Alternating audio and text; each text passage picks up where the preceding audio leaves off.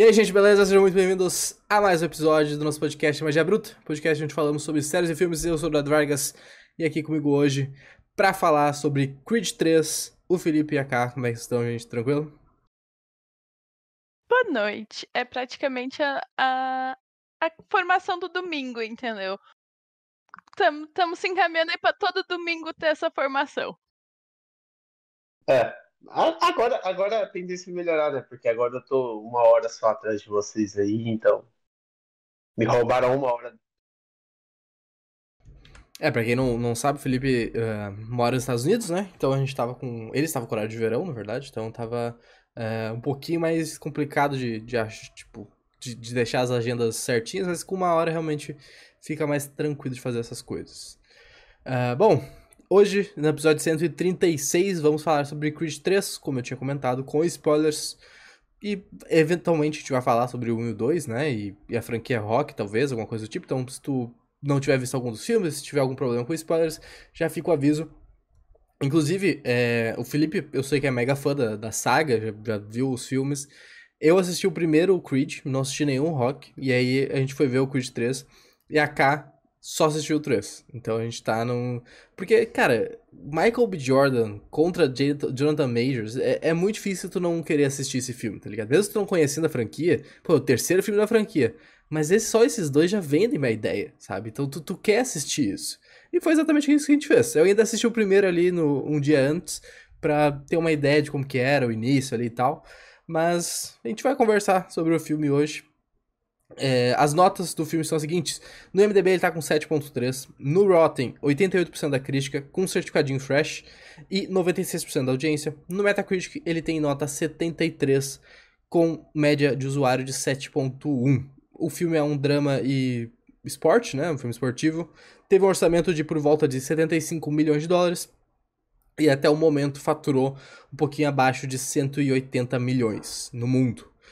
Então, pô, basicamente dobrou aí pelo menos a receita, deve estar vendo alguns lucros já, porque tu tem que colocar marketing e todas as coisas em cima, né? Mas dá pra dizer que já foi um sucesso, acho que tem mais pra render ainda, porque realmente esses dois nomes são muito pesados, são muito grandes, né? Eu trocadilho à parte aí, porque os caras realmente estão gigantescos pro filme, chama muita atenção esses dois caras aí. Queria saber de vocês, então, o que vocês acharam de Creed 3? Poucas palavras, mas que são concisas. Briga de homem bonito, a gente gosta, entendeu? É isso que eu achei do filme. Dois homens bonitos, sem camisa, brigando. Não preciso de mais nada, é isso. É sobre isso. Pô, eu achei maneiro. Mantém bem o nível ali da trilogia agora. E acho que o que eu mais gostei foi... ele tem uma diferença bem grande com os outros dois, que é principalmente na direção. E esse é o primeiro filme dirigido pelo Michael B. Jordan, que eu achei, achei legal, gostei. Pra ser o primeiro filme, assim, eu gostei. Ele é o melhor filme da franquia, Felipe? Não, eu diria que o primeiro é melhor. O primeiro é melhor. Se tivesse que rapidamente ordenar eles... Creed 1, 3 e 2. Eu vi o 1, então acertei já. Deixei de ver o piorzinho deles. Então, acho que tá bom.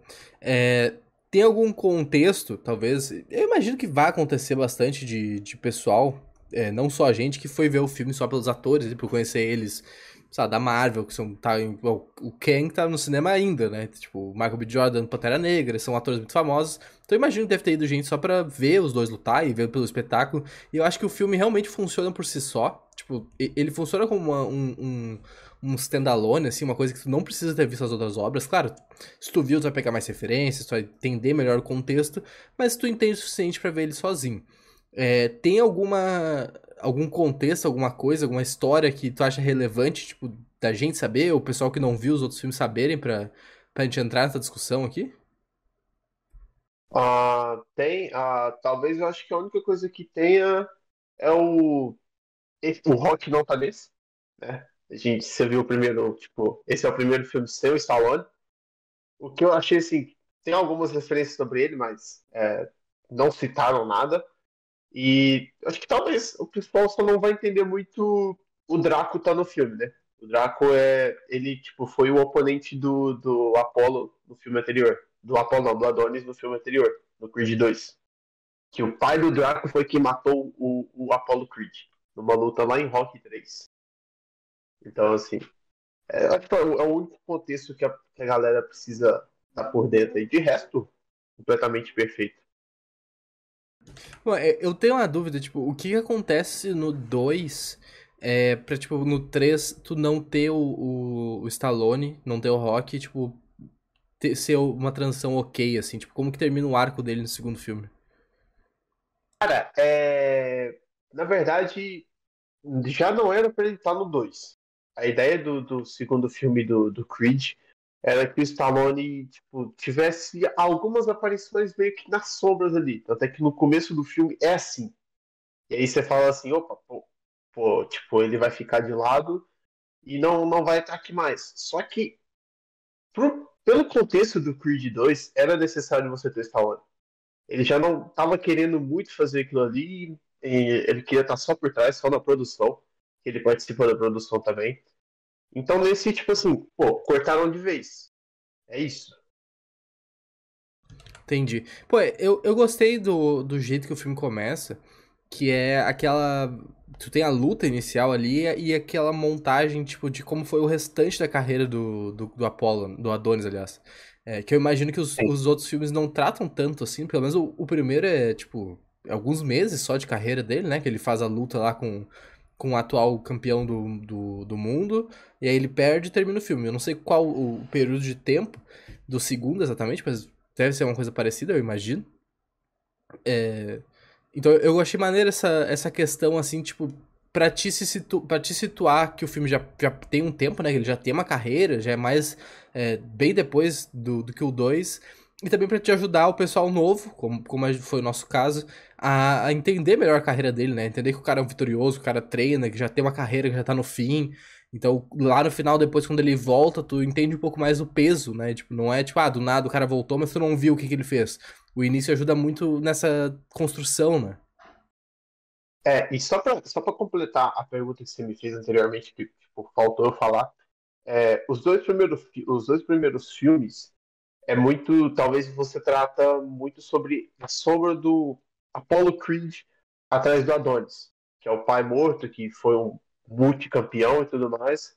E nesse filme aqui é mais um contexto mais pessoal do Adonis. Então acho que talvez por isso faz sentido você ter o Rock nos outros dois e não ter nesse. Entendi. E pô, eu vou ter que dizer agora, já pra começar talvez a dar uma polemizada na conversa, entre as três lutas, vamos dizer que tem três lutas no filme, né? Tu tem essa inicial, depois tu tem o Damian contra o Felix, e aí no final tu tem a luta dos dois ali, protagonistas. Eu achei essa primeira luta mais legal de assistir, tá? Eu achei, em questão de coreografias, tipo, como luta em si, técnicas de filmagem, principalmente, eu achei a mais legal delas, pelo slow motion, pelo Adonis tá, tipo, procurando o ponto fraco do cara, assim, e isso me deixou... com uma expectativa muito alta pra luta final, por exemplo. Eu fiquei, caralho, se começou assim, vai daqui pra frente, vai ser só um negócio absurdo. E aí me decepcionou um pouco como foi o restante das lutas, cara. Eu acho que talvez aquela dele contra o Felix não tenha, tipo, sido grande coisa, mas eu precisava ser também. Acho que precisava porque, tipo, pô, eles tratavam o Felix como, o cara é o multicampeão, o cara ser batido. Até queria lutar contra o Victor Drago. E, é o cara que o Adonis toma um pau e depois ganha. São duas lutas contra ele no outro filme. O cara é um gigante, o cara é conhecido como uma máquina mesmo. Então, assim, eu pensei assim, o Felix contra o Drago, o Felix é muito foda, né? Eles tratam mesmo isso, você vai lutar contra o Drago e tal. E, assim, eu acho que talvez eles podiam ter melhorado um pouquinho essa luta. A última eu acabei gostando. Eu acho que a última eles colocaram muito alguns contextos. O Michael B. Jordan falou muito disso durante a produção do filme. Ele usou muita referência de anime, que ele é muito fã. Então eles usaram aquele contexto tipo assim, não é só um embate físico, é um embate mental também. Até que você tem alguns desses trechos. são muito mais questões pessoais ali a serem resolvidas do que qualquer outra coisa. Foi pro Dardo, não é um filme sobre luta. E essa última luta deixa isso muito claro, muito claro. E assim, o que eu achei maneiro, você falou da primeira luta, tanto na primeira quanto na última, você vê, na última tem uma referência assim, espetacular a um anime, mas essa primeira, esse lance de tipo, eu vou procurar o ponto fraco e ele tá ali apanhando, cara, é muito coisa de anime. É muito coisa que, tipo assim, do mental. O cara tá lutando, mas ele não tá na luta. Ele tá dentro da mente dele, sabe? Nos outros filmes você não tem tanto isso. Nos outros filmes é mais uma luta do impacto físico mesmo. É assim que é tratado. Apesar de ser aquela coisa de superação que sempre tem nesse tipo de filme, não tem como, a gente, tipo, já entra já sabendo... Por exemplo, a gente começa o filme sabendo o que vai acontecer no final, mas a gente quer ver o contexto daquilo ali. Então, essa distração, acho que talvez seja por isso, porque eles trataram um pouco mais esse lado mental do que o físico em si. Não, tá na thumb, e isso é uma verdade absoluta. O drama desse filme é muito maior do que as lutas, assim, tipo, o drama é o ponto forte do filme, a relação familiar, a relação de amizade, de como, né, carreiras e tudo mais, assim, até essa questão de, preconceito, prisão... Né, abuso infantil, tem muitas temáticas importantes no filme, que o filme vai te passando como pano principal, assim, sabe? E a luta tá ali, tipo, como uma cola pra te fazer essa história, tipo, vender, basicamente, né? Mas tu poderia fazer um drama simples e sem luta, só com os dois ali se enfrentando de outras maneiras, funcionaria também. E tem um roteiro quase pronto, assim, né? Mas isso que me pegou um pouco, talvez, do anime, eu já tinha ouvido falar sobre isso, e eu tinha visto que tu tinha tweetado em algum momento ali antes da gente ver o filme na semana, que, o Michael B. Jordan, acho que tu retweetou uma notícia falando sobre as referências de anime que o Michael B. Jordan tinha falado. E aí tu falou que, tipo, tá maneiro, quem gosta de anime, quem viu e tal, vai reconhecer as cenas e tal. E aí na minha cabeça, o que eu internalizei? As lutas não é que vai ter referência a um anime ou outro, tipo um movimento como teve do Dragon Ball, que a gente vai falar depois, mas que as lutas vão ser estilo anime, tá ligado? Então uma coisa mais um pouco mais absurda, mais divertida. E aí, quando o filme começa... com a primeira luta daquele jeito, com, tipo, câmera lenta e ele olhando assim, aí pensando, e aquela coisa de protagonista, eu vou segurar, vou tomar porrada, mas eu vou te dar só uma no momento certo e vou ganhar, tá ligado? E aí, isso é muito anime, realmente. Então, a minha expectativa que já entrei errado, mas foi o que eu tinha interpretado com a primeira luta, me deu uma vibe, tipo, caralho, a luta final vai ser do caralho, assim, vai ser um bagulho absurdo. Então, quando chegou, e aí focou mais no drama, que eu não acho um problema, depois a gente vai falar mais sobre isso. Mas não teve mais essa questão da estratégia necessariamente, sabe? Daquele golpe foda ou do slow motion propriamente. Me deixou um pouco decepcionado, mas acho que foi uma construção minha que levou a isso também, sabe? Não, de verdade, eu não sei o que o Dario tava esperando ver nesse filme. Porque eu já tinha visto o Michael B. Jordan falando que ia ter muita referência de anime, mas referência não é fazer igual. E aí, quando o Eduardo... A gente termina o filme, assim, tá saindo eu, ele e o Moroni, assim, do cinema, e a gente conversando sobre o filme. Aí ele expõe o que ele tinha achado. Eu fiquei parada, assim, olhando, falei, tá, tu tá me esperando o quê, sabe? Eu não sei, saindo uns raios das pessoas, fumaça. Não sei, eu falei pra ele, eu não sei o que tu tava esperando de um filme que não é fantasia, entendeu? Que não tem efeito especial gigantesco ali pra destruir um prédio, sabe? Eu falei pra ele, o que tu tava esperando? Eu não entendi isso. Não é uma crítica, é só um ponto. Sempre bom deixar claro.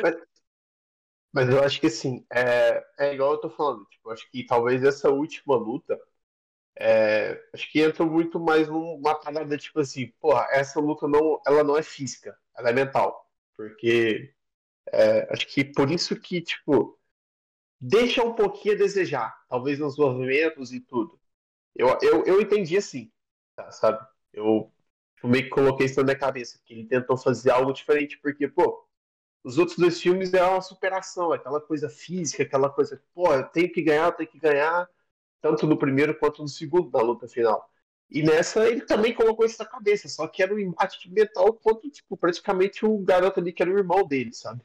Então, foi bem foda. Não, eu entendo isso, mas é justamente, o que eu esperava? Eu esperava coisas tipo a primeira luta mesmo, porque Pô, quando chega... A luta final, tipo, questão de drama, quando, tipo, o estádio some, né? E eles ficam só os dois ali, meio que na cabeça deles, lutando, né? Tipo, pra provar um pro outro o que é melhor, tipo, quem é que tá certo, quem é que tá errado. É maneiro. Tipo, pelo ponto da história, faz muito sentido com o que tá sendo construído, com o drama, com toda a construção dos personagens. Não tô falando que não. Mas se tu pegar a luta em si, e, porra, ainda é um filme de luta, o filme foi vendido como vai ser Michael B. Jordan contra Jonathan Majors, tá ligado? Vai ser o Adonis contra o Damian.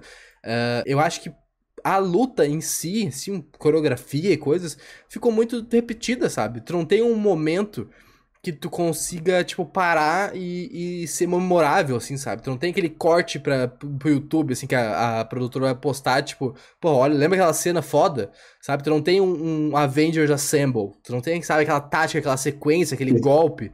É, tipo... eu acho que o golpe principal é o que faz referência ao anime, né? Que é dos dois se soqueando ao mesmo tempo, né? Mas como que eu sei isso? Porque eu vi no Twitter, no Twitter em algum aplicativo, aí foi o que eu vi, porque eu não sei nada. Então, acredito que isso tenha sido o ponto alto pros cortes do TikTok, entendeu? E assim, eu não tô falando que foi uma merda, tá ligado? Só que eu acho que foi um pouco desperdiçado, assim, o que poderia ser. Principalmente quando eles mostram pra ti na primeira luta, voltando de novo pra primeira luta, porque realmente pra mim foi a mais interessante... Que eles têm a capacidade de... E a tecnologia permite de tu fazer coisas diferentes, tá ligado? E aí, outra coisa que, tipo... O filme constrói muito que os dois são lutadores muito inteligentes. Tipo, o Adonis faz isso na primeira luta, e o Damian faz desde de criança ali, tipo, pensar, e aí, né, toda a questão do checkmate, porque tu já descobriu, então, tipo, tá sempre 20 passos na frente do cara. E aí, se os dois estão sempre brigando nesse xadrez 4D, assim, ia ficar legal de tu colocar isso na luta também, sabe? Do tipo, porra, eu acho que eu sei o golpe, aí o cara vai dar o golpe que ele acha que tá certo e o cara defende, sabe? Fazer uma coisa mais estratégica, mais elaborada, assim, eu acho que faltou um pouco, assim, isso. Acho que eles, e assim, não sei se é um erro focar tanto no drama, mas eu acho que eles esqueceram um pouco a parte da luta pra focar na relação entre os dois, no momento que talvez tu poderia dar um pouco mais de ênfase na luta, por ser a luta, tá ligado? Não, sim, acho que eu tô contigo nessa. Acho que, tipo, pô, eu desconsiderei porque eu acho que os caras estavam emocionados, aquela coisa toda ali, então... Por isso que eu dei uma passada, tipo, tô passando pano agora, mas deu uma passada, tipo, legal. Mas eu tô contigo nessa. Acho que eles poderiam ter caprichado um pouquinho mais naquele lance ali. Eu senti essa falta, assim. Porque, tipo, na luta do Damian com o Felix, tu vê isso, assim, que o Damian tá, tipo, na tática, sabe? Ele sabe que não vai ganhar na técnica, porque é a primeira luta profissional e ele não tem experiência, mas ele tem um plano na cabeça dele, ele vai na maldade, mas ele vai seguindo aquele plano, tá ligado? Dá uma no braço pra deixar o cara mal, e aí ele vê que o cara tá ficando mal de movimento, dá mais uma, e aí a série, o filme vai construindo isso ao longo dos rounds, e tu vai vendo, tipo, o Felix ficando fudido e o Damian olhando pra ele, tipo, pô, tá dando certo, tá ligado? Mesmo sem palavras, tu entende essa construção. Então, tipo, o filme mostrou que isso é possível, que esses personagens agem desse jeito, tá ligado? Sim. E o Damian deu no braço do Adonis também, que eu achei que, tipo, ele ia usar o mesmo lance, eu pensei assim, pô. E tem uma que ele dá na costela dele aqui também, que é uma referência ao segundo filme, que ele fratura a costela, tipo, na primeira luta dele lá. Pô, uma parada bem feia. Eu só consigo lembrar disso de fraturas quando eles resolvem que os dois vão lutar junto pra calar a boca, tipo, vão lutar junto. E aí o preparador dele tem uma lista, assim, um pergaminho de tudo que ele tem de errado. Mão quebrada, e fratura não sei o quê, e não sei o quê, tipo, uma lista gigantesca. E aí do nada ele vira assim... Sabe quantas concussão tu teve? É muito bom isso, é muito engraçado. Só pulando, acho que talvez pulando essa parte das lutas, voltando lá no começo do filme, quando começa a mostrar lá das crianças. Tem um furo de roteiro, mas não é, né? Acho que todo mundo vai entender legal isso. Ele queria fazer referência aos animes. Mas, pô, o Adonis Crianças começa o filme com ele lá no quarto dele. Tem um puta poça de Naruto Shippuden. Eles estão em 2002, o Naruto Shippuden vem em 2007, sabe? Então, tipo assim, eu olhei aquilo ali e pensei, tá, legal, né? Legal, mas ele é um fã, então, inclusive, ele queria colocar ali. É, podia ter colocado só de Naruto, né? Ia resolver o problema se fosse só do Naruto, não fosse...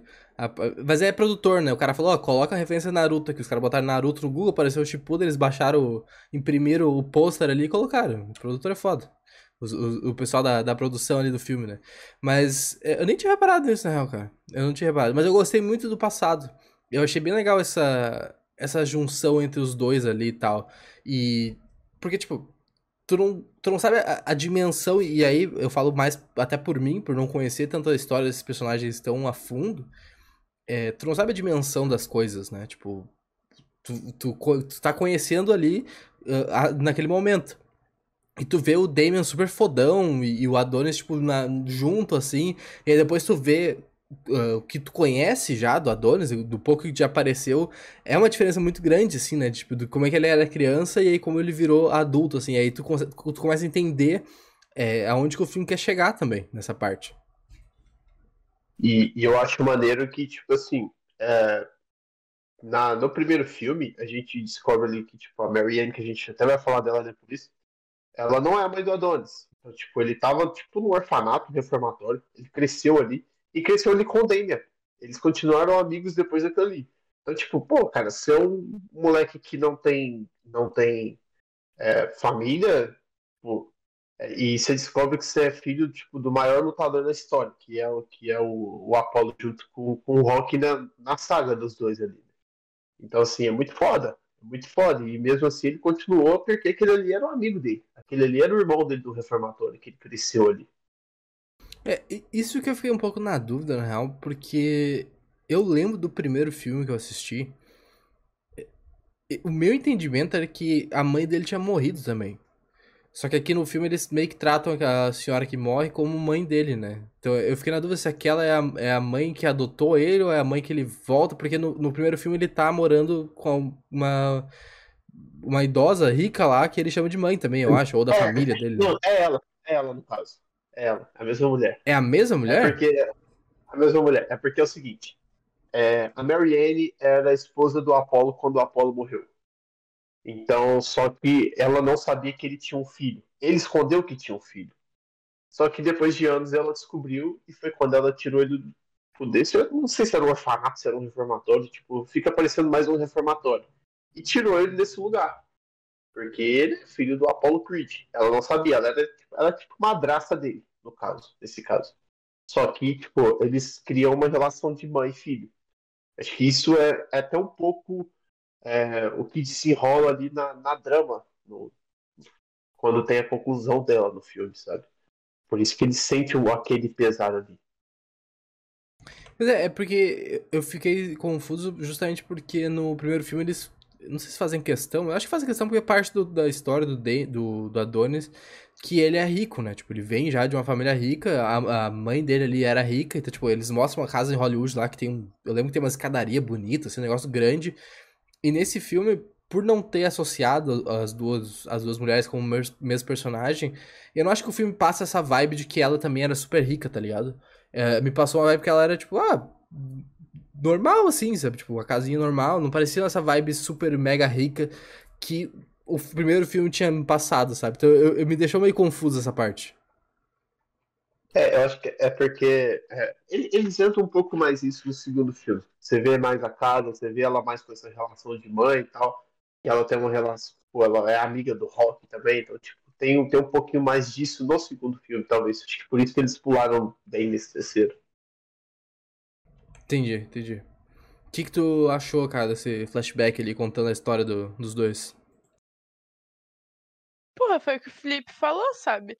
Quando tu tá numa situação extrema, e a gente descobre que eles estavam numa situação extrema, tipo, sem dinheiro, sem expectativa de vida, estavam sofrendo abuso, tipo, o cara espancava eles, tudo que tu tiver a teu favor é perfeito. E ali eles tinham um ao outro.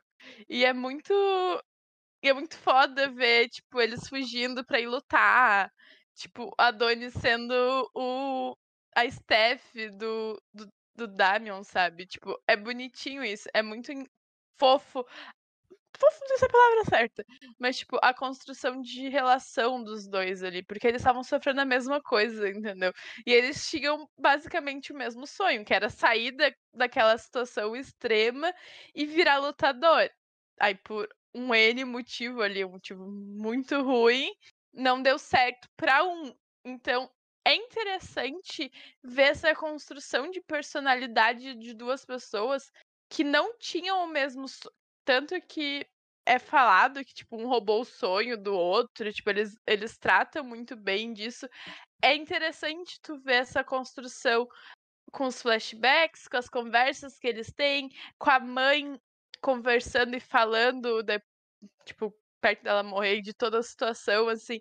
É interessante eles verem, tipo, como que esses traumas refletiram na personalidade deles agora, sabe?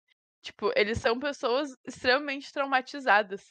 Não importa se um foi preso e o outro virou o maior lutador, campeão mundial, sabe? Eles ainda possuem muitos traumas em relação a isso. Por isso que eu falei que quando o Dardo perguntou, o que eu coloco de thumb? Eu falei, mano, pra mim é um filme que é mais sobre... É muito mais do que as lutas, entendeu? Muito mais. Tipo, não... As lutas, pra mim, é muito segundo plano em toda a história que eles querem contar. Claro, eles não se aprofundam 100% na história? Não, porque também não é o rolê do filme. Eles querem mostrar a luta também.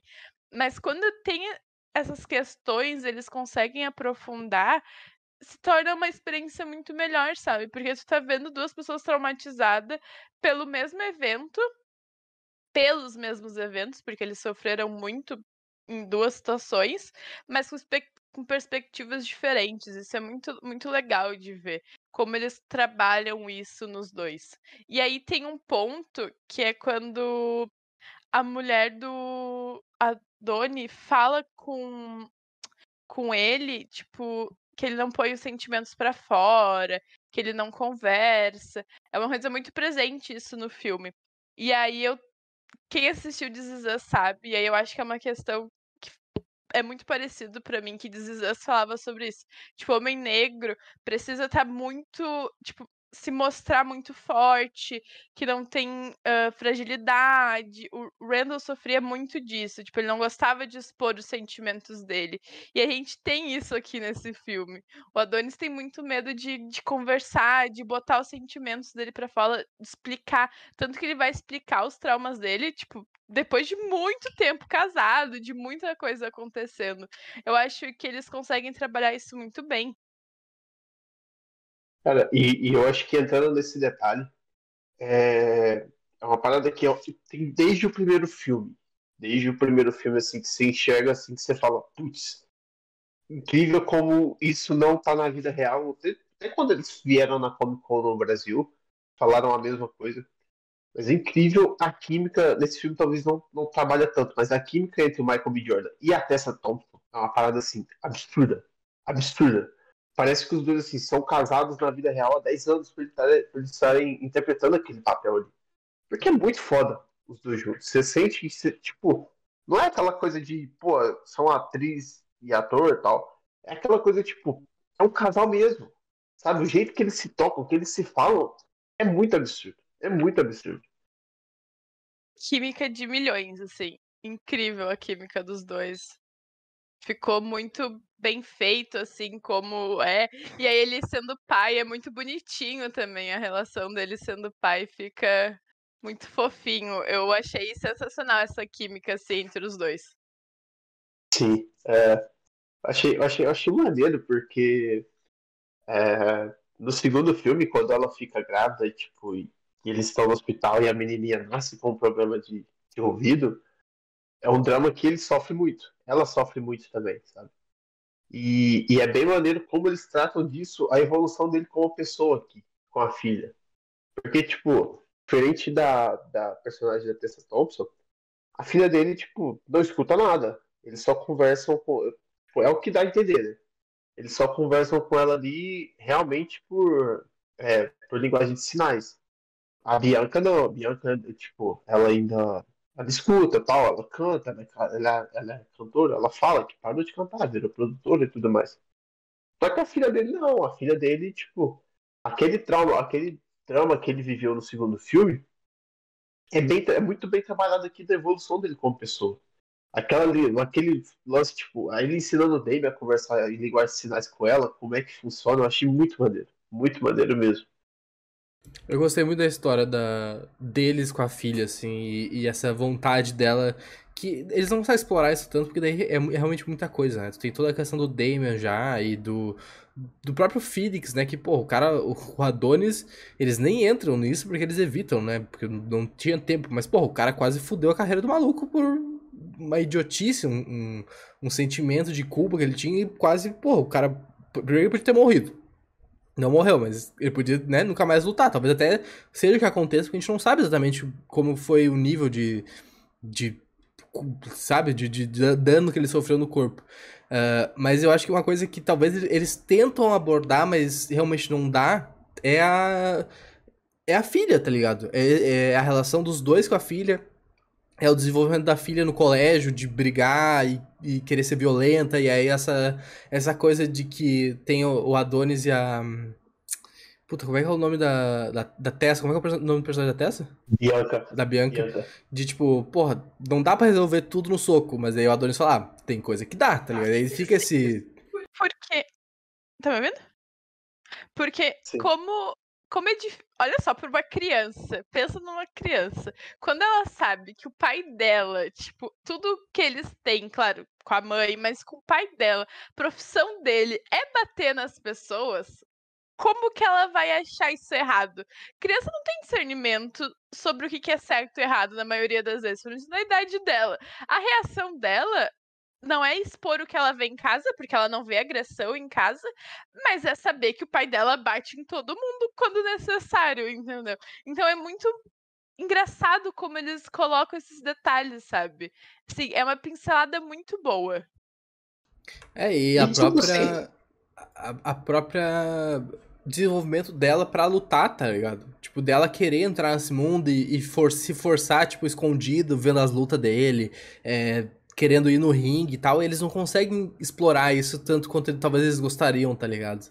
Porque tu vê que isso acontece em momentos do filme, só que em outros momentos fica totalmente de lado, porque realmente não tem como tu equilibrar isso com o que já tá acontecendo, tá ligado? Daria um filme só disso, dos dois nessa dificuldade de ensinar a filha a entender, de separar o que é esporte, como é que se comporta todas as pessoas. Seria um puta filme de drama, tá ligado? Sem luta, com o Adonis, só que essa outra vibe, sabe? Mas tu não consegue fazer tudo no mesmo filme. Inclusive, não sei se daqui a pouco isso é o futuro da franquia com ela, tá ligado?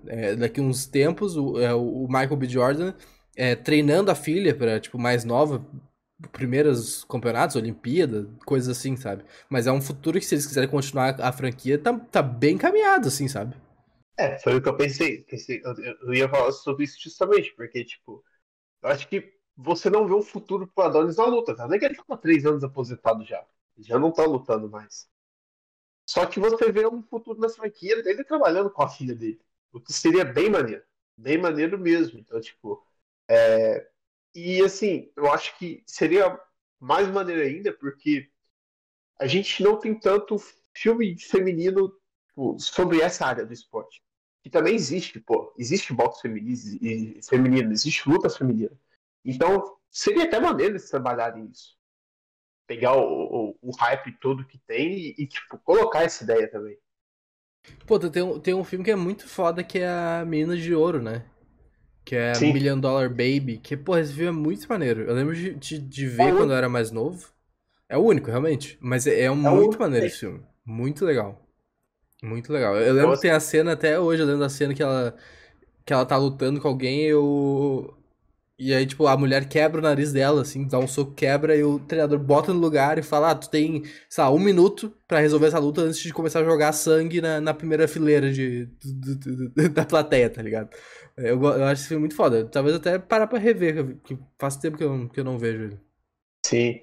E eu acho foda porque, tipo, você tem também não só esse desenvolvimento, mas o desenvolvimento, tipo assim, a criança já nasceu com um problema grande, que não talvez seja um problema, mas talvez a criança já tenha o problema da surdez e todo o preconceito que ela tem que enfrentar.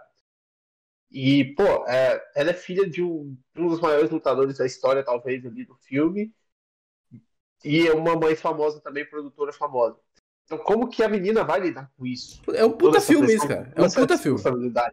Sim. É um puta filme. Eu só não sei se eles esperam 10 anos pra fazer, na vida real, ou se eles botam a maquiagem no B. Jordan ali e sabe, tipo, pega uma atriz mais velha mesmo e vai. Gente, não precisa nem botar maquiagem no Michael B. Jordan. A gente pega pessoas negras mais velhas, parece que tem 30 anos, entendeu? Michael B. Jordan, põe uma roupa, talvez assim. Entendeu? Eu compro que aquele homem tem 60 anos, se eles quiserem, entendeu? Põe uma barba mais compridinha, assim, vai ser sensacional. Mas já tem história sobre o quarto filme, né? Tipo, o Deadline, eu acho que, tipo, falou que Michael B. Jordan, os produtores ali já estão conversando sobre um quarto filme com ela. E aí é isso, entendeu? Mas, eu gostaria muito de ver, tipo, eu não ouvi tudo que vocês estavam falando, porque o meu computador explodiu, mas eu gostaria muito de ver, tipo, a continuação de uma franquia grande, porque é uma franquia grande e a gente precisa concordar que tem todo um rolê protagonizado por uma mulher surda, sabe? Ia ser muito foda, tipo assim, muito, muito, muito foda. Ah, uma mulher surda e, tipo, no boxe ainda. Seria mais foda ainda. Tipo, não... eu não consigo nem pensar nisso, entendeu? Tipo, ia ser muito incrível, muito incrível. A gente tem pouco protagonismo de pessoas surdas. Pouquíssimo, assim, em filme. A gente... Tanto que em Coda, a gente tinha uma pessoa só, que a protagonista era a única que falava. O resto era... eram pessoas surdas, então, tipo, ia ser muito incrível se tivesse isso, sabe? Eles iam, sei lá, pegar vários nichos que são extremamente esquecidos e colocar numa franquia grande. Eu queria muito ver isso, muito. Olha, se eles conseguirem fazer uma maquiagem boa, dá pra colocar a Lauren Ridloff, que fez a Makkari em Eternals. Verdade. Mas acho que ela... talvez ela esteja um pouco velha nesse papel, na real, já. Sim, por isso que eu falei. Talvez teria que demandaria uma maquiagem muito foda. Mas assim, a gente precisa de dar mais espaço pra esse tipo de personagem. Com certeza. Inclusive, felizmente, né, é uma coisa que, se tu parar pra analisar nos últimos anos, tá surgindo bastante na mídia, né? Tipo, porra, Coda, tu tem a Echo... Tu tem aqui o Creed desde o primeiro filme com a Bianca, já trabalhava um pouco isso também, né? Pô, um Lugar Silencioso, querendo ou não, também fala sobre isso, né? Porque as crianças... Sim, a filha deles é surda, então eles trabalham com isso. Claro, o filme também impõe por causa dos monstros, mas tipo, já tratava de uma personagem sem audição. É legal isso, cara. Tem mais outros filmes que eu tô perdendo aqui, mas que a gente viu. O próprio Only Murders in the Building tem, né? O filho do cara lá é... Daquele maluco que ajuda o... Que ajuda o produtor, né? De cinema. É o Theo. O Theo, é isso. Então, porra, se tu parar pra analisar, assim, infelizmente é uma coisa que tá crescendo. Todavia é pouco ainda. Pouquíssimo, sim. A gente, sei lá... Pouco, sabe? Tem de 3 anos, 4 anos pra cá, mais coisas. Ainda é muito pouco, mas é bonito de ver quando isso acontece no filme, a relação ali, o Felipe falou que é uma relação que no segundo filme é um pouco delicada quando eles descobrem isso, e é muito bom que quando ele tá conversando com ela, que acontece bastante essa troca, tipo, não tem nenhum ruído no filme. Tipo, o filme fica 100% mudo, sabe? Eles tiram a camada de áudio do filme e deixam só isso. É uma delicadeza muito grande fazer isso. Porque eles não precisavam fazer isso, porque em tese a gente tá vendo é o Michael B. Jordan, é o Adonis fazendo, não pela visão dela. E eles têm essa delicadeza, tipo, tira todo o volume do filme e a gente deixa só ali a linguagem de sinais e as legendas. É muito foda, eu gostei muito dessa parte, muito. Ele sendo pai, sabe? É que eu gosto muito do Michael B. Jordan também, né? Não é muito difícil eu gostar de uma coisa que ele faz. Mas é muito fofinho, é uma delicadeza, sei lá, é um maluco que tem 2 metros, é uma porta, brincando vestidinho com aquele macacão, sabe? Brincando de servir chazinho. É muito fofo, é muito fofo. Tu tem vontade de morder aquilo dali, porque, sei lá, sabe? Mas, tipo, pô, é muito bom que ele tá dormindo ali apagadão, tipo, tiozão mesmo, meu paizão de cochilando no sofá. E ela, tipo, se prometeu, e eu achei que, tipo assim, pô, brincar de lutinha com ela, né? E, pô, cara, ele aparece numa roupa assim, de dinossauro, jacaré, não sei o que era aquilo, tipo, tomando chá. Pô, simplesmente foda. Muito foda. Porque é muito foda, porque é um cara, tipo, igual você falou, cara de 2 metros de altura, parece um guarda-roupa. E o cara tá ali, tipo, todo fofuzinho, é maneiro, é maneiro. Em vários momentos é isso, vários momentos ele, tipo, tem a pose muito de mal, assim, tipo, de homem de negócio, sabe, assim. E aí chega com ela, ele desmonta 100%, sei lá, quando ela tá vendo a luta escondida no tablet, e aí ela desconversa e vai arrumar as ataduras ali, tipo, ele chega todo mal, e aí, tipo, o rolê de ter segredo com a mãe. É muito bonita a cumplicidade dos dois, muito bonita. Pô, essa cena do dinossauro é muito boa. É muito engraçado, cara. É muito engraçado. Pô, mas eu queria falar um pouco do Damian. E desde o início, assim, que aquela cena clássica que a gente ouviu no trailer, né? Dele tá escorado no carro do Adonis e ele vem tirar satisfação e tal.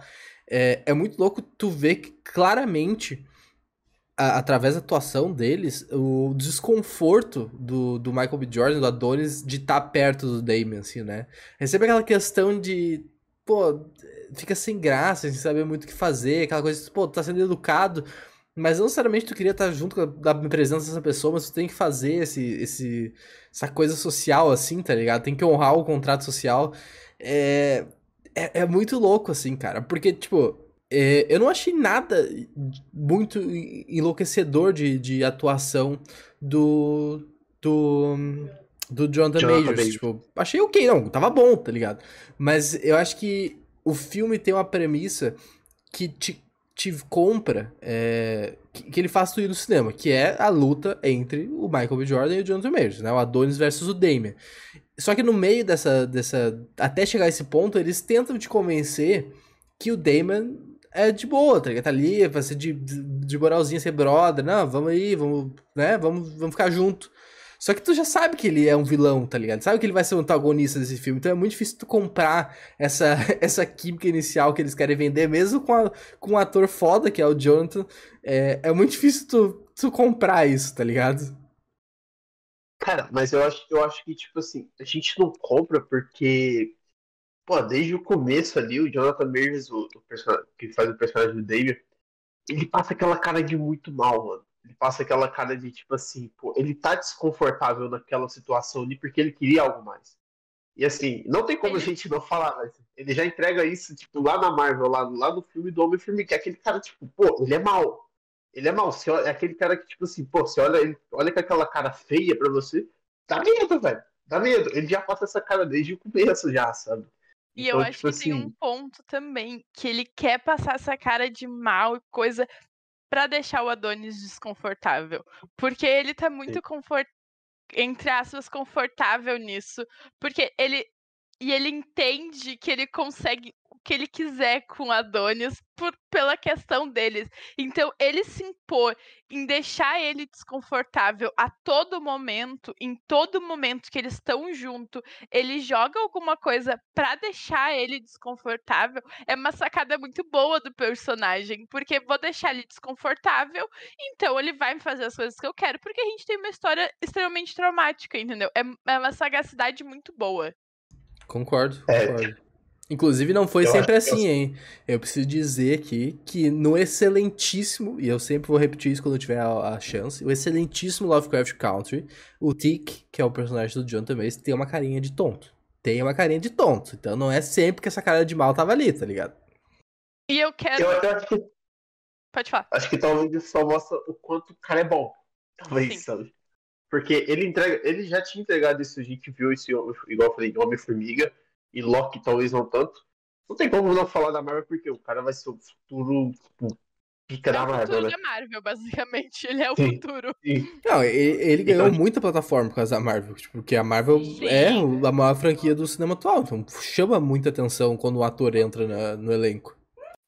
Tem atores que tem o contrário, né? Mas eu acho que assim, não só por conta da Marvel, mas porque o cara, tipo... Ele vendeu tudo aquilo que ele pode, tudo aquilo que a gente espera dele, sabe? É muito foda. Acho que talvez até um pouco mais. Se você for olhar, tipo, pô, quando anunciaram o Jonathan Majors, quem? Tipo, muita gente ficou, calma. Cara, o cara entrega. Dá medo. Dá medo, tipo, ele fica com aquela cara fechada dele e realmente dá medo, ó. Eu tenho um ponto só. Eu quero ver ele num filme que ele não é o vilão. Entendeu? Porque a gente... O Lovecraft não é vilão. Não, mas entendeu que Lovecraft, eu acho que era o começo da carreira dele, e a gente tinha um pouco de raiva do Tiki, porque ele era meio bocozão. Tem um filme que saiu com ele ano passado, que ele é um piloto da Segunda Guerra Americana. Ou acho que é americana. Eu não quero filme de guerra, gente. Eu quero um filme ali, drama. Eu quero ele protagonista de drama, chorando aqui. Então, mas é um drama, pô. Não, mas vocês não entendem, vocês não se façam de todo, vocês me entenderam o que eu quis dizer, entendeu? Eu quero ele num romance, eu quero ele, sei lá, num musical, não sei, eu quero ele fazendo qualquer outra coisa que não seja vilão, entendeu? Porque é um pouco, eu sinto que talvez fique muito frisado que ele vai fazer só vilões, entendeu? Sei lá, vilão é muito foda. Ele faz muito bem vilão, mas eu quero ver ele num romancezinho da Netflix ali aleatório, entendeu? Não precisa ser agora. Agora deixa ele fazer vilão pra caralho, entendeu? De ganhar dinheiro, encher o rabo de dinheiro, fazendo Marvel e N franquias. Mas eu quero ver ele felizinho, assim, entendeu? Fofinho, tendo um romance, um drama ali. É isso que eu quero, entendeu? Mas eu acho que deve aparecer mais. Acho que, tipo, desde 2020 ali, é um ator que, tipo, deve ser um dos fortes dessa geração. É um ator que tá ganhando muito espaço, tá crescendo muito. E faz justo a isso. Igual eu falei, tipo, ele entrega tudo aquilo que promete. Não é, tipo, o cara tá ali só por tá ali. Ele entrega o que promete. Então, tipo, eu acho que a gente deve ver isso em breve. Talvez, tipo... Quando surgir no calendário, ele vai fazer um filmezinho de romance, aquela coisa assim, todo apaixonado. Não deve demorar muito pra sair alguma coisa assim. Tu queria que ele entrasse no lugar do Adam Driver, naquele filme que ele contracena com a Scarlett Johansson, que tava no Oscar? É isso que tu quer? É que eu não assisti esse filme, entendeu? Não posso dizer. Eu sei que filme tu tá falando. Marriage Story. É, isso, não assisti o filme. Mas é tipo isso, entendeu? Eu quero um filme ali, sabe aquele filme meio tosco da Netflix? E não é que seja ruim, mas a Netflix faz um filme de romance meio B ali. E não quer dizer que o ator é ruim. Cara, esse cara vai tá muito cara pra te fazer um filme de romance B da Netflix com o Jonathan Majors, entendeu? Primeiro que eu não sei se tu prestou atenção quando eu falei antes. Eu falei que eu não quero que seja agora. Eu falei que agora eu quero que ele enche o rabo de dinheiro na Marvel e nas franquias grandes, entendeu? Mas quando tiver um tempo ali na agenda dele, fazer ali um draminha, um romance, sendo pai, criando uns cachorrinhos, entendeu? Sei lá, eu quero ver pra ele não ficar com esse estereótipo de vilão, entendeu? Porque a gente precisa concordar que Lovecraft Country não foi todo mundo que assistiu. É uma coisa...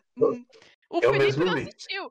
É um bagulho muito aleatório, assim. É uma parcela muito pequena das pessoas que assistiram Lovecraft Country. A gente assistiu porque, sei lá, porque a gente assistiu. A gente tem muita influência do Bruno nisso pra gente assistir Lovecraft Country. E aí, os grandes papéis dele atualmente que as pessoas conhecem é como vilão, entendeu? E eu quero ver ele ali no romance, criando os cachorrinhos, entendeu? Sei lá, tipo o Joel falando que o sonho dele é ter uma fazenda e criar ovelha. Eu quero ver isso, entendeu? Ele tendo uma fazenda e criando ovelha, sei lá. Eu quero uma coisa leves e gostosas. É isso que eu quero. Mas eu acho ok tu ter um cara conhecido por ser vilão, entendeu? Eu acho bom, acho forte. Eu acho que tu não tem tantos bons vilões assim. Tu tem o quê? Tu tem o cara que faz o Thanos, o Brawling, baita vilão. O cara funciona. Tu tem o cara que tá no Avatar, que já tá mais pro fim da carreira. Não sei se fim da carreira é justo, mas ele tá mais velho. Que ele tem uma cara de vilão do caralho também. Porra, eu acho ok tu ter um cara que representa a geração que é foda se fazendo um vilão. Acho ok. Mas você entende que é um pouco estereotipado? Que marca a pessoa. Não tem problema, pô. Tu pode fazer tua carreira sendo vilão, sendo herói, sendo cara de comédia. Mas não, é que pra mim entra um pouco da coisa racial aí. Mas daí tu tá levando pra lá. Não, eu tô falando justamente de construir carreiras. Tudo bem. Eu tô falando que eu não consigo não atrelar isso, entendeu? Começou a chover aqui, eu acho. Tipo, eu não consigo não atrelar a questão racial nisso, porque é muito forte. Ele é um ator negro e tá se tornando um dos maiores atores negros da geração aí, por estar na Marvel e tudo mais. Mas parece que, tipo, por ter aquela cara meio de brabo, só consegue fazer vilão, sabe? Eu não quero que seja isso. Eu quero que seja muito mais que isso, porque a gente já viu que ele fazendo um vilão de um filme que ele luta com formiga, que as formigas ganham dele, e num filme que, tipo, tem um pouco de shade, talvez. Ouve o podcast, vai saber o que a gente acha. Ou ele lutando ali com uma carga super dramática, mas ele ainda é o vilão, apesar da carga dramática. Eu quero ver mais que isso, pra não conseguir deixar ele fechado só nisso, sabe? É, concordo. Eu tô contigo nessa. Quero ver ele num romancezinho. Agora até o seguinte, né? Quando você é um ator, que você tá na franquia Rock, Creed, você tá, assim, você se torna, tipo, o futuro da Marvel. Será que um filme de romance da Netflix entra no cachê? Porque não entra. Tem que ser... aí o cara foi lá em cima, sabe? Tem que ser um negócio de Oscar, assim. Tem que ser uma produção de Oscar. No mínimo que tu vai fazer. Se bem que agora, não sei se ele tá tão caro ainda, porque ele fez aquele Irmãos à Obra. Não, Irmãos de Glória, eu acho. Uma coisa assim. Mas eu tô com a Kathleen nessa até pra ver, tipo, quão bom ator ele é também. Porque a gente já viu ele fazendo drama, a gente já viu ele fazendo papel mal. Pô, põe numa comédia romântica ali e tal, pra ver como é que. Aí. Tipo, ele série... precisa de um filme bizarrinho da A24. Pode ser uma série, sei lá, entendeu? É que a HBO normalmente faz séries mais pesadas e não sei o que. Mas eu quero ver ele em outra coisa pra ele não ficar com esse estereótipo de cara de mal tem que ser vilão, entendeu? Eu quero ver ele feliz com uma família e 3 cachorros e 2 filhos, entendeu? É isso que eu quero. Pode ser que não seja agora. Eu entendo que não vai ser agora, por questão de agenda.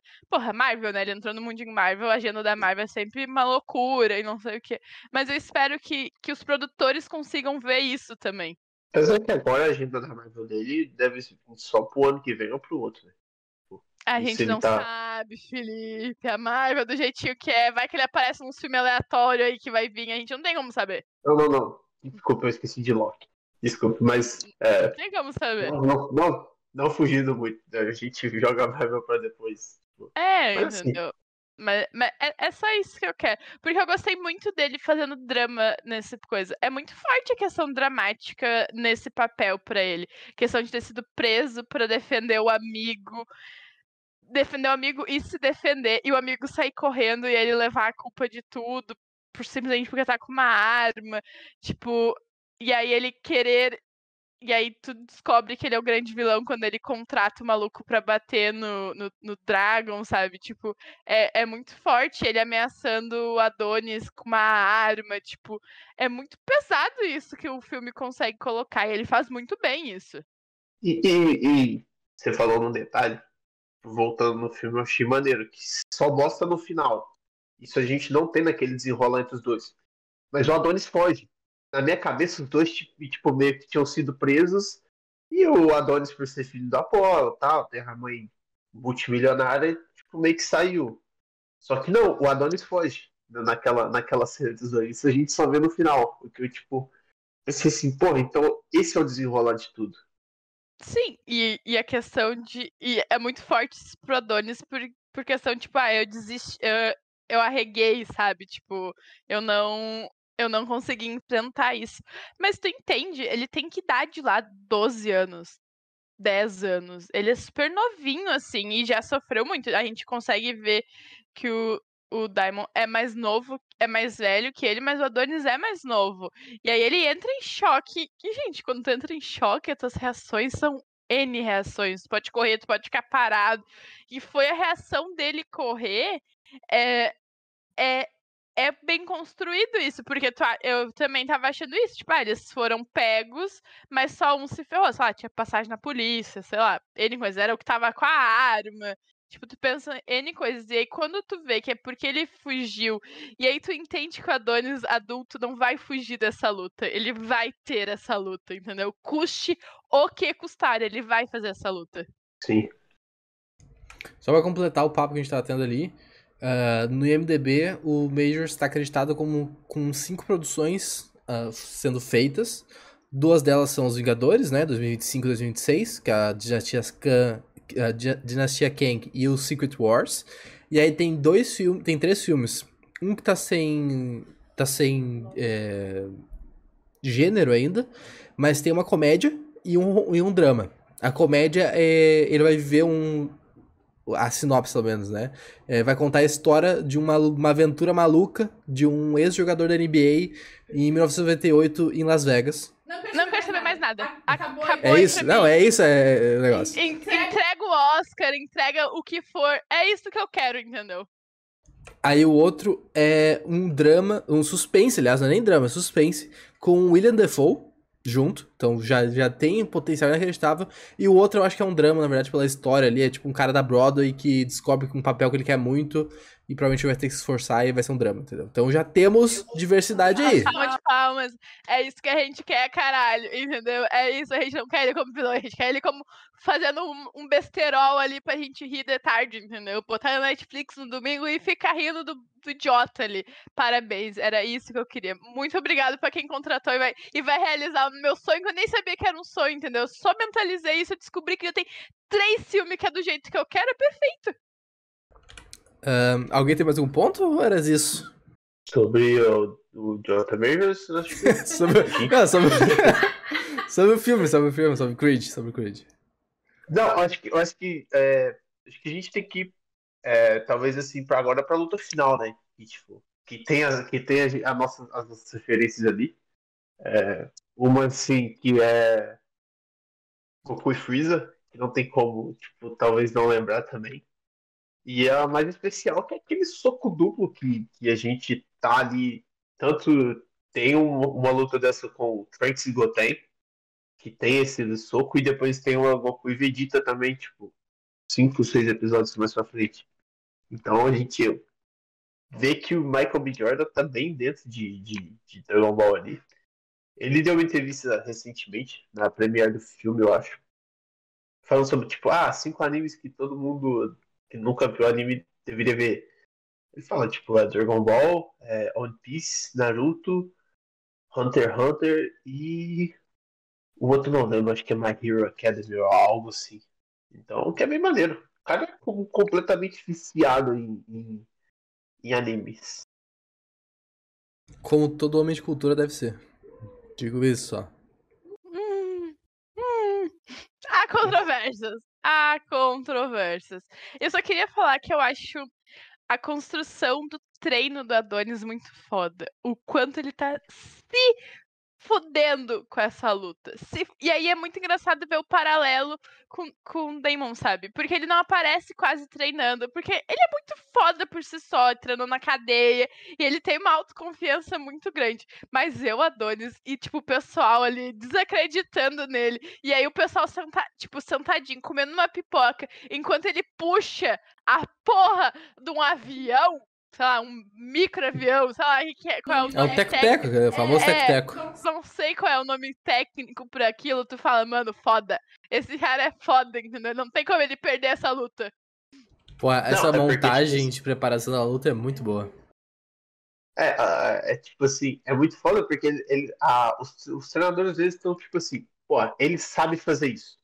Só que o cara tá 3 anos aposentado, a gente precisa saber como que a gente vai desenrolar isso. Então acho que isso torna mais foda ainda.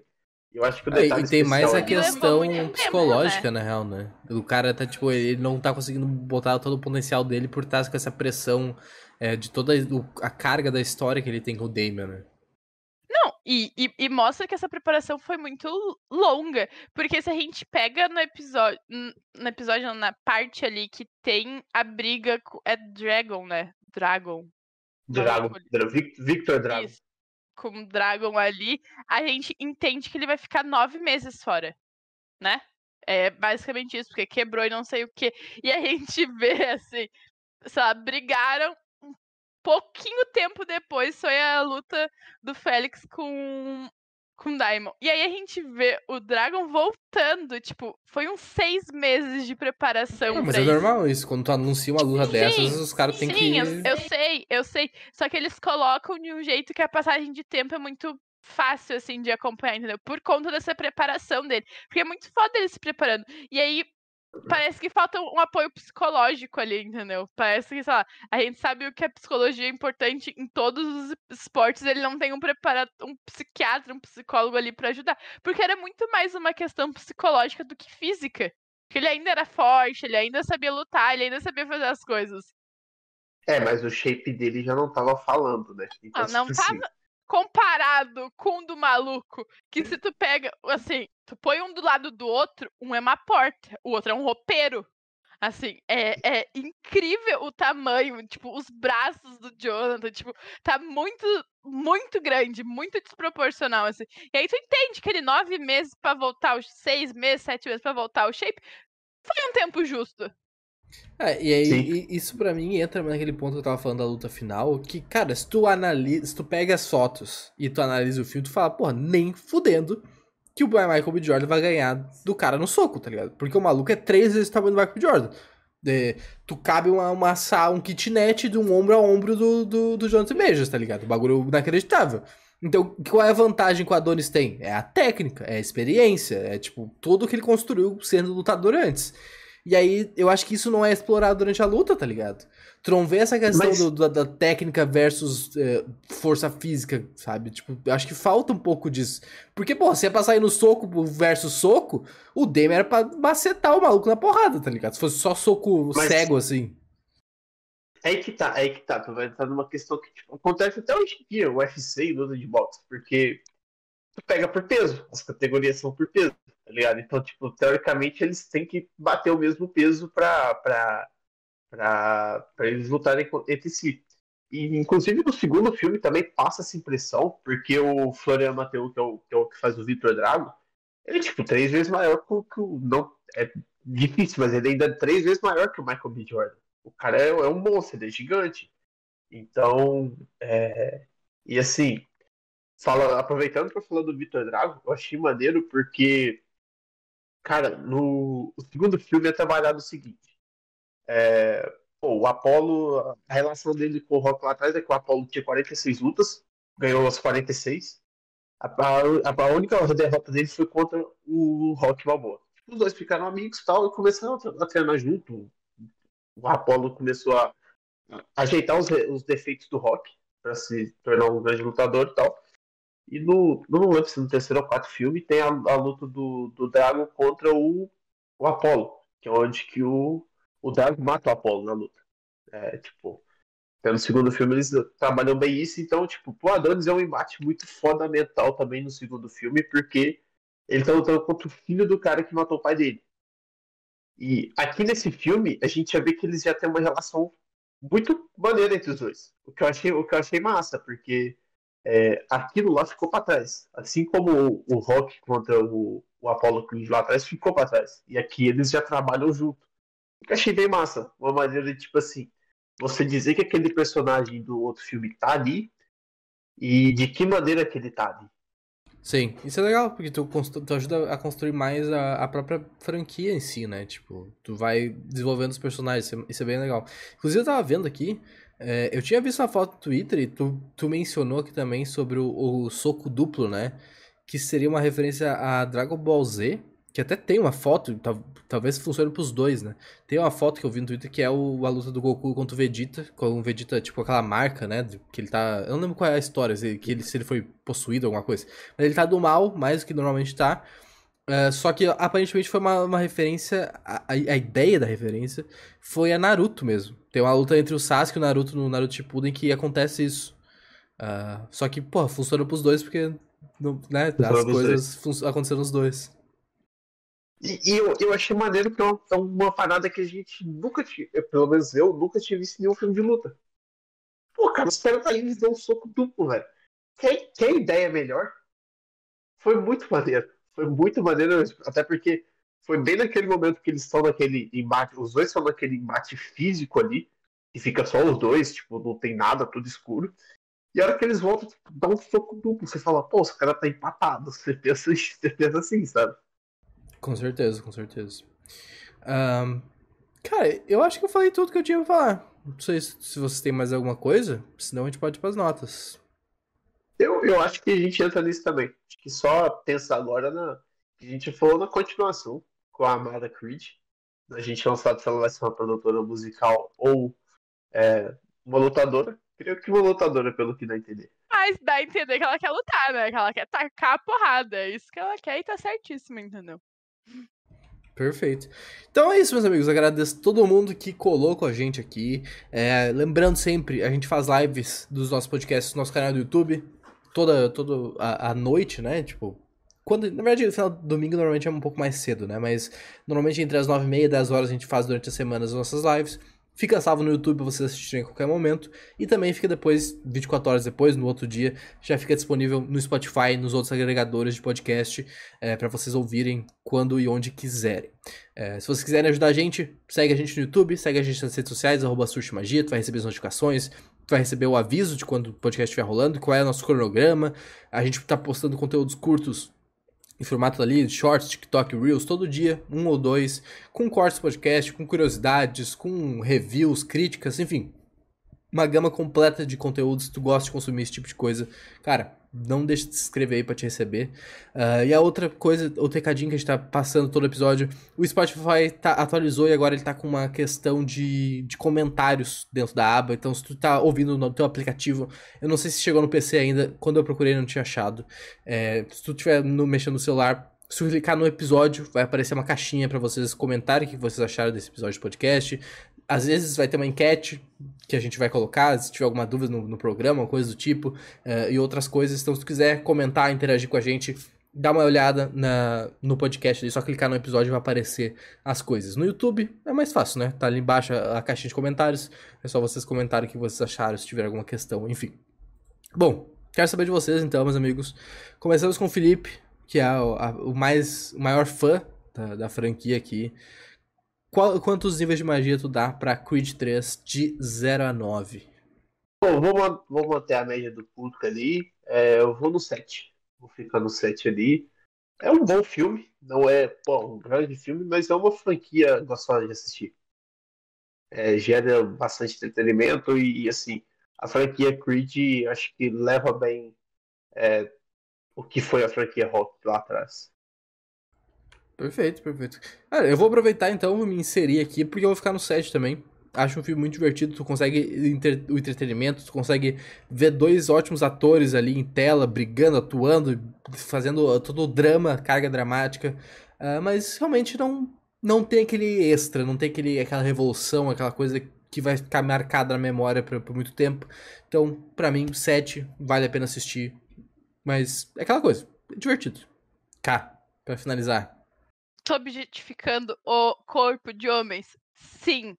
Porque se fosse pelos dois lutando sem camisa, todas as notas do mundo, assim. Porque, porra, gente, filme com pessoas bonitas, dá pra dizer assim. Tem muita gente bonita nesse filme, mas os dois, olha, ó, top. O que eu achei do filme? Eu acho que o 7 tá legal, entendeu? Porque eu gosto do rolê que é mais que um filme de luta. Isso me pega muito, assim, não...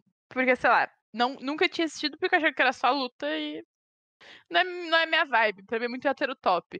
E aí eu assistindo vi que não, entendeu? Que dá pra botar um drama ali, dá pra botar questões importantes que a gente consegue ficar debatendo a 1h30. Isso me pega, entendeu? Eu gosto. Mas assim, dois homens bonitos, não tinha como o filme ser ruim, essa é a verdade. Se o filme fosse uma merda, a gente ainda tá gostando que são dois homens bonitos, dois atores foda, entendeu?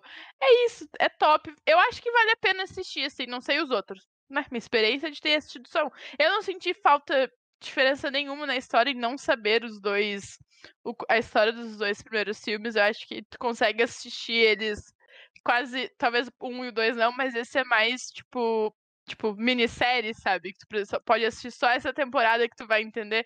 Pra mim é tipo isso, o filme por si só basta. Antes da gente finalizar, só queria deixar um recado bem, bem importante aqui, curto. Mas você falou, não tem como o filme ser ruim. Eu parei pra pensar aqui, até abri aqui rapidinho. Tipo, de uns 10, 12 filmes que eu devo ter visto o Michael B. Jordan, nunca vi uma atuação ruim dele. Vale detalhar isso. Já viu Luta por Justiça? Já. Bom filme, baita filme. Baita filme. Inclusive, Luta por Justiça tem é um marco do canal, porque, tipo, por muito tempo... na verdade, ainda é o vídeo mais assistido do canal. Tirando os shorts, né? Os shorts maluquice, tem um short com 1,5 milhão de visualizações. Mas é o vídeo mais assistido do canal porque as pessoas, até hoje... A gente ganha várias e várias visualizações mensais, porque as pessoas acham que o nosso podcast é o filme completo. E elas clicam pra assistir como se fosse o filme completo. É uma loucura, cara. É uma loucura. Virou uma lenda, assim, o negócio. É uma lenda do aqui, basicamente. Mas é isso. Agradeço muito que participou aqui. Espero que tenha se divertido. Felipe K, agradeço a presença. Sempre muito bem-vindo. Felipe, principalmente, né? K tá sempre aí.